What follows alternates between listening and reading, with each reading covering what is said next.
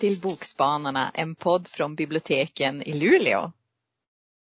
Om vi låter som vi håller på att skratta nu så är det därför att det har kommit in lite atmosfärljud som ni inte får höra, men vi, som vi fick höra.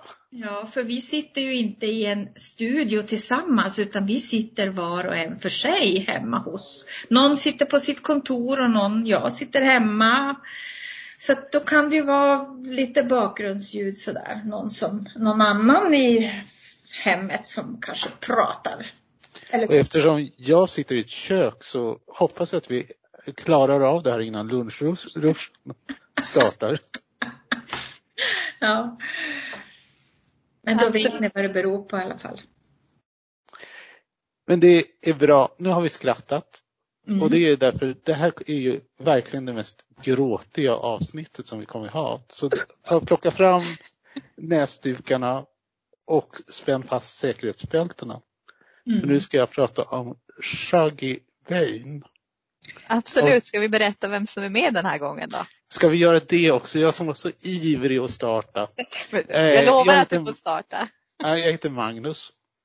Agneta. Och jag heter Julia. Och nu Magnus, nu varsågod. Nu får du ordet. Och jag skäms nästan att jag är så ivrig att prata om den här boken. Och den som jag ska prata om då, det är Shugvain av Douglas Stewart. Och anledningen att jag skäms, för det är en sån här bok som inte jag i varje fall kan läsa utan att jag börjar känna att jag är ute och slumturistar. För det är ett porträtt av en alkoholiserad kvinna och hennes homosexuella son. Och den utspelar sig då i 1980-talets eh, Skottland, i Glasgow. Alltså en era som är liksom präglad av tatuerismen och eh, stor arbetslöshet och liksom en generation med människor som hankar sig fram på de ersättningar som de kan få av staten. Shaggy Vane och hans mamma och hans syskon bor i, på en liten ort som kallas Pithead, som är en eh, före detta gruvort. Och anledningen till att den är före detta det är att eh, gruvan har visserligen stängt, bland annat på grund av en eh, explosion men också liksom på eh, eh, eh, alltså sådana här tillbakagångar i ekonomin som skedde i England på den tiden när i princip alla gruvors längder. Och de här människorna som bor här, de har ingenstans att ta vägen. De lever då liksom isolerat från resten av Glasgow med eh, en natur som är helt söndergrävd. Eh, Det är liksom kolstyv överallt. Alltså man kan inte gå ut utan att liksom få sådana strimmor i ansiktet. Och mitt i det här så finns det Vanes mamma Agnes. Och hon ser ut som Elizabeth Taylor och hon har näsan i vädret och alla grannarna hatar henne. Åh, stackarn. Och problemet är ju då att det finns ganska stora anledningar att tycka illa om henne därför hon är ju alkoholiserad. Och en av nyckelscenerna i, i boken det beskriver hur hon liksom kommer ut ur sitt hem eh, uppmakead med minkfäll som ser ut som eh, en ung Elizabeth Taylor. Och hon ska ta sig in till stan för att pantsätta den här minkpälsen därför hon måste ha något pengar att köpa alkohol för. Men i och med att hon inte har pengar till bussen så liksom går hon igenom samhället i sina högklackade skor Medan de andra hemmafruarna står och liksom hötter näven och pratar skit om henne. Och så helt plötsligt börjar det regna. Oh, och hon lyckas eh, fly in i ett garage. Där eh, garageägaren liksom identifierar henne som alkis. Mm. Och när han liksom på något sätt för att visa att han förstår henne Därför han är själv eh, har varit alkoholiserad. Så blir hon jättearg. Mm. Därför går emot hennes värdighet. Och det är väl liksom det som jag upplever som stommen i den här boken. Hur människor försöker hålla masken i liksom fullkomligt vidriga situationer. Och frågan är om det blir bättre eller sämre med liksom den här stoltheten. I och med att det är en del liksom av alkoholismen att inte erkänna liksom att man är beroende. Nej.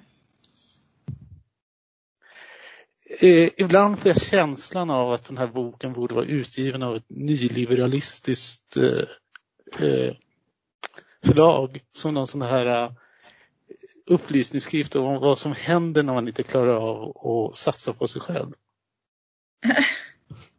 För alltså, det är verkligen baksidan av ett samhälle som belönar folk som kan ta för sig. Mm. Vad händer med de som inte kan göra det? Om man vill ha en motsvar svensk motsvarighet så kan man ju läsa Svinalängorna Mm. av och nu tappar jag bort Susanna. Alkoski. Jättebra, det är tur. Det är det som är bra att podda med bibliotekarier. De fyller i liksom när man tappar bort sig. Och om man vill kanske läsa om den här miljön på ett annat sätt så kan man läsa Trainspotting av Irving Welsh. Men det utspelar sig också i 80-talet och fast kanske mer bland sprutnarkomaner och i Glasgow. Mm. Men den är skriven liksom på någon slags fonetisk skotska och liksom är betydligt mer ironisk. Och det är liksom det som är styrkan i Shuggy Bain. Det är alltså bristen på ironi, liksom att den på något sätt bara skildrar alltså vad Sh- Shuggy är med om. Och alltså jag har ju inga ord för den egentligen. Alltså den går, jag kan inte säga att den är bra därför att den är hemsk. Mm. Och samtidigt språket i den. Vad sa du? Den kan väl vara hemsk och bra? Ja, men alltså det ja, Stark. ja den är stark. Ja. Men samtidigt så får den att känna sig så överprivilegierad som man skäms för sitt medelklassarsle. Alltså det är inte mycket svårigheter man har haft egentligen. Nej. Nej, Och så allt he- är relativt. allting är relativt. Mm. Och så just de här barnen som blir tvungna att ta hela liksom samhällets tyngd. Alltså man ser så tydligt hur Agnes eh, män, hon väljer fel män, de är våldsamma mot henne, hon är våldsam mot sina barn. Och det är det yngsta barnet som blir kvar. Som liksom får ta liksom det hårdaste lasset i att på något sätt vårda Agnes. Så att hon liksom ska fortsätta överleva, att hon inte ska supa ner sig fu- fullkomligt. Och i det vårdandet ingår ju liksom att gömma pengar så att man ska ha pengar för att köpa mat för. Mm. Eller liksom rensa munnen på Agnes när Åh. hon är berusad så att hon inte ska kvävas.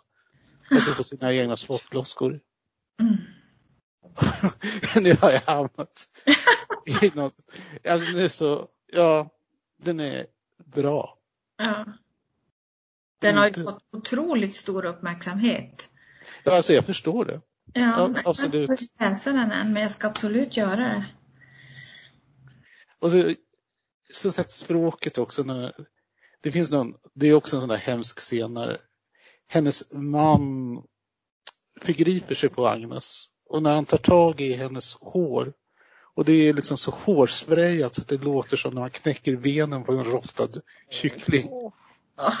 Och det är jätte, jag visst det är hemskt men alltså det är så effektiv beskrivning. Ja. Ja, Och det finns, finns alltså genom hela boken. men har du läst den svenska eller den eng- engelska versionen? Jag har faktiskt lyssnat på den engelska ljudboksversionen. Så Ja. den har, jag hörde att den svenska versionen, alltså att översättningen fick lite kritik. Det har gått, tydligen gått lite för fort. Så att jag rekommenderar ju också, det är ju både precis som du och jag Julia, vi lyssnar ju och läser gärna på engelska också. Och kan man så är ju alltid originalspråket bäst. och framförallt den engelska eh, inläsningen som jag fick tag i, det är då en människa med skotsk accent Mm. som läser den. Vilket verkligen för, förhöjer den. 20 ben. Ja. Du kan ju det. Så det är ju synd ifall man dödar en bok med en dålig översättning. Och sen är det ju ganska komplicerat också med förhållandet mellan katoliker och protestanter. Som jag har då aldrig förstått att det är väldiga konflikter mellan katoliker och eh, protestanter i Skottland. Och framförallt då i Glasgow. Där protestanterna är liksom ganska aggressiva. Alltså de har någon som kallas den orangea orden. Mm. Och om man är medlem i den så får man alltså inte vara gift med någon som är katolik. Wow. Och de liksom deltog aktivt i eh, de här diskussionerna som var runt att eh, Skottland skulle bli självständigt. Där de liksom motsatte sig det. Eftersom de vill då att allt brittiskt ska vara en enhet och den enheten ska vara protestantisk. Jag trodde mest att det var i alltså, Irland. Jo, det trodde jag också. Ja. Så det bidrar liksom till problemen att Sh- Shokis pappa är protestant och hans mamma är katolik. Ska jag fortsätta med en lika deppig bok? Ja, för jag har näsdukarna framme. Ja. Jag ska bara snyta mig. Jag, jag, har, eh, jag har en favoritförfattare och hon heter Kim Thuy. Eh, och hon, hon föddes i Sydvietnam och eh, upplevde kriget och Nordvietnams maktövertagande och sen lämnade hon Vietnam som båtflykting när hon var tio år gammal och bor i Kanada sedan många år tillbaka. Men har många gånger varit tillbaka till Vietnam. Och hon har skrivit tre böcker. Det är Ru, Man och Vi. Och nu har en bok som heter M kommit. Och jag måste säga att den ska man läsa på dagtid. För att precis som med hennes andra böcker så utspelar de ju sig i Vietnam. Men den här är Ja, precis som du säger Magnus, det är svårt.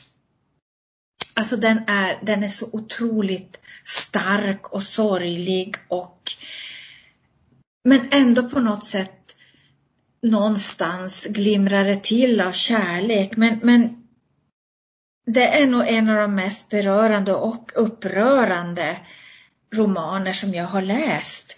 Och M används, ordet M används i första hand om lillebrodern eller lilla systern i en familj. Om den yngre av två vänner eller om kvinnan i ett par. Och Kim Thuy hon vill gärna se M som en homonym till det franska verbet aimer som betyder älska. Så M kan man väl säga då betyder älska. Ehm, den här är i alla fall den av hennes romaner som har skakat mig mest för att hennes tilltal gör att jag som läsare jag känner mig så otroligt inkluderad i allt som händer i den här romanen och det värsta egentligen är ju att den har inspirerats av verkliga händelser. Och i slutet så får vi ta del av siffror som talar för sig själva, alltså siffror som berättar om antalet döda män, kvinnor och barn som dog i Vietnamkriget. Ett sånt fruktansvärt krig som, som varade i 21 år och som fortfarande alltså nästan 50 år, år senare så föds det barn med kromosomskador orsakade av de här eh, bekämpningsmedlen som amerikanerna använde för att avlöva träden. Och det gjorde de ju för att de skulle kunna se fienden. För de här vietnameserna var ju, de kämpade ju verkligen mot stora makter. Det var ju bönder som i princip kämpade mot, mot bomber kan man säga. Men som jag sa, allting är inte nattsvart utan det förekommer kärlek och eh, det är en osannolik kärlekshistoria mellan en plantageägare, Alexandre, och Maj som resulterar i en liten flicka som får namnet Tam. Eh, han har en gummiträdsplantage men allt sånt här går ju också i putten på grund av, på grund av kriget. Eh, och sen finns det också eh, gatubarn, Louis och Emma Jade, som adopteras under en, det var som en offensiv som hette Babylift, eh, där USAs president fick tips om att det fanns väldigt många barn, övergivna barn i Vietnam, barn till amerikaner som de hade lämnat efter sig. Eh, och de här barnen fick då en chans till en ny framtid i USA eller Kanada. Men sen tycker jag också att, att Kim Tui ställer sig en intressant fråga. Eh, det finns ju massa siffror eh, som jag sa tidigare och, och hon frågar sig om siffrorna hade sett annorlunda ut om kärleken hade beaktats i alla kalkyler, strategier, ekvationer och strider. Och jag personligen är ju övertygad om att, att de som startar krig, de vet inte vad kärlek är. För hade kärleken funnits med i de här beräkningarna så tror jag inte att det hade blivit något krig överhuvudtaget. Alltså läs den, alltså, jag, jag kommer aldrig att glömma denna. Helt och, och jag tycker att Marianne Tuvesson som har översatt den har nog haft ett ganska svårt arbete men hon har gjort det på ett briljant sätt. M av Kim Tui. Ja, fantastiskt. Jag, jag har ju läst om hennes första tre böcker som finns mm. översatta till svenska senaste månaden. Faktiskt i helgen läste jag Vi. Mm. Och de är så jag håller med dig, de är så fantastiskt bra. Hon skriver mm. så himla bra. Mm. Eh, och en annat nytt författarskap faktiskt som jag har upptäckt på sistone det är Muriel Spark. Mm. Jag hade aldrig läst någonting av henne tidigare.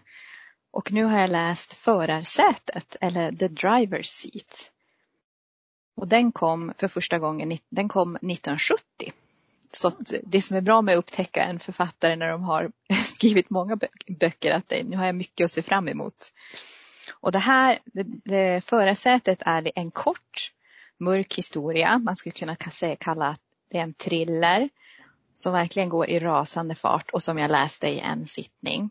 Och det, huvudpersonen är Lise som bor ensam i en etta och hon har jobbat på samma kontor i 16 år, ända sedan hon var 19 och nu ska hon åka iväg söderut på semester. Och det som är spännande i den här boken, man berättar inte vars vi är någonstans eller vars hon ska åka någonstans utan allting är, ingenting är namngivet i boken. Och det börjar i en klädaffär och Lise provar en ny klänning som hon är på väg att köpa. När hon får höra av försäljaren att klänningen är sydd i ett nytt fläcktåligt tyg. Och då blir hon förnärmad. Tror du inte jag kan äta utan att få fläcka på mig? Så då sliter hon av sig klänningen och stormar ut ur affären. Och den här försäljaren eller någon annan, de förstår inte hennes reaktion. Så fortsätter hon till nästa affär och där hittar hon en klänning i lila, orange och gult. Och så matchar hon det då med en fin röd och vitrandig kappa. Riktigt, riktigt färgglad. Och hon berättar flera gånger för försäljaren att det är just hennes färger. Så nu, nu blir det affär. Så dagen efter här då ska hon ju åka till flygplatsen för sin, för sin resa söderut som vi inte vet riktigt vart den går. Och hon har på sig sina nya fina färgglada kläder och så lägger hon sig till med att hon med en ljusare röst också. Så att det är som att hon väcker verkligen intresse, alltså både på resan och när hon kommer fram till resemålet. För hon har, hon har lite underligt beteende. Hon stirrar liksom närgånget. Hon ställer frågor. Alltså, hon är lite manisk. Det är som att hon har, hon har ju lämnat sitt liksom sorgsna ensamma jag hemma och nu är hon liksom framåt och beter sig lite så här självdestruktiv. Hon letar efter sin pojkvän men hon vet inte vem pojkvännen är. Aha. Han heter eller var hon finns. Eller var han finns. Hon letar liksom efter sin pojkvän. Eh, liksom, hon verkar helt ha tappat fattningen och vi är med på den här resan. Jag menar hon, hon hamnar i inte så bra eh, situationer med olika män som hon får fly från, liksom närgångna män. Hon råkar, en gång i boken hamnar hon i ett, liksom, får fly från tårgas för det är något studentuppror på gatan. Alltså det, det, hela boken, alltså det känns som man är med på ett rusande tåg på väg rakt mot ett stup. Och frågan är bara när kommer, när kommer stupet? Åh jäklar. Och det finns liksom det finns ingenting som kan stoppa, inget som kan stoppa det här tåget. Alltså det verkligen, alltså det går i ett, i ett, ett liksom rasande, rasande fart. Eh, och jag tyckte att den var riktigt, liksom, riktigt spännande bok just för att man får följa med när hon liksom helt tappar, helt tappar fattningen. Och, och just när det inte är namngivet vars man är eller vars hon är på väg eller någonting. Det är som att allt, allting gör att man ska bli obalanserad själv också samtidigt som hon är så obalanserad som man läser om. Men du, är det en thriller eller är det en bara en spänningsroman eller är det? Ja, jag tycker att det, det, är- det är thriller. Man får som veta, jag, jag vill som inte berätta liksom för mycket men, men eh, ja, det, det slutar inte lyckligt. Okej. Om vi, om vi säger så. Men när gör det det? Nej, nej, ja, inte om man ska gå efter böckerna vi har läst här avsnittet. Nej. Nej. Så att jag känner att jag kommer absolut läsa mer om Muriel Spark. Eh, har ni läst om Muriel Spark? Jag läste Muriel Spark, fast det är ju länge sedan, men nu känner jag att nu måste jag nog friska upp Muriel igen, alltså och läsa. Jag har inte läst allt av henne, men jag vet att jag tyckte om henne. Det verkar som att hennes mest kända är Miss Brodys bästa år som handlar om den här eh, lärarinnan alltså på den här privatskolan som utspelar sig på 30-talet i Edinburgh. Det verkar vara hennes mest kända så det, jag tror att det är till den jag kommer Mm. ta som mitt näst, min, min nästa, nästa bok av henne. Den är ju filmad också. Absolut, jag såg att den är filmatiserad men jag vill läsa boken först. Alltså Miss Brodys bästa år? Ja. Jaha. Den ska finnas med, med eh, gud vad hon heter från Downton Abbey också, Maggie, Maggie Smith? ja. Åh, den har jag sett! Ja, hon, hon hyr något rum va? Hon är inneboende tror jag och hyr ett rum och lever ett väldigt ensamt liv. Jo, hon ska vara lärare på någon privatskola och ha liksom väldigt Ah. egna idéer. Ja, Jag det tror ser jag fram emot. boken är bättre. Ja så, så är det inte nästan alltid så. Ja, Ja. inte riktigt alltid, men nästan alltid. Mm. Jag skriver här för jag, jag har nämligen äntligen fått eh, min reservation av den här som, som du pratade om Julia på någon bokpodd av hon Nolan, hette hon det? Eh, Nation Dolan, ja Edith och Julian. Just det, precis. Den ska jag läsa nu nästa, snart. Det blir spännande att höra sen vad du tyckte om den. Känner vi oss nöjda? Den Jag här tror gången. det. Min- Mina näsdukar är slut i varje fall. Ja. Ja, men då tipsade jag om Förarsätet, The Driver's Seat av Muriel Spark. Mm. Och jag tipsade om M av Kim Tui och jag tycker att man även ska läsa hennes andra böcker Ru, Man och Vi. Och jag tipsade om Shuggy Vane av Douglas Stewart. Och om man vill läsa annan, annan ledsen bok så kan man läsa Susanna Alakosi, Svinalängorna Eller Trainspotting. av Irving Welsh. Men den är lite mer ironisk. Jag är glad. Nej men bara man läser. Det är ju det bästa som finns. Absolut, det är det bästa som finns. Men hej då för den här gången. Lunch är ganska bra också tycker jag. Ja, Ja, Hej då! alla tider på dagen. eller hur? Hej då.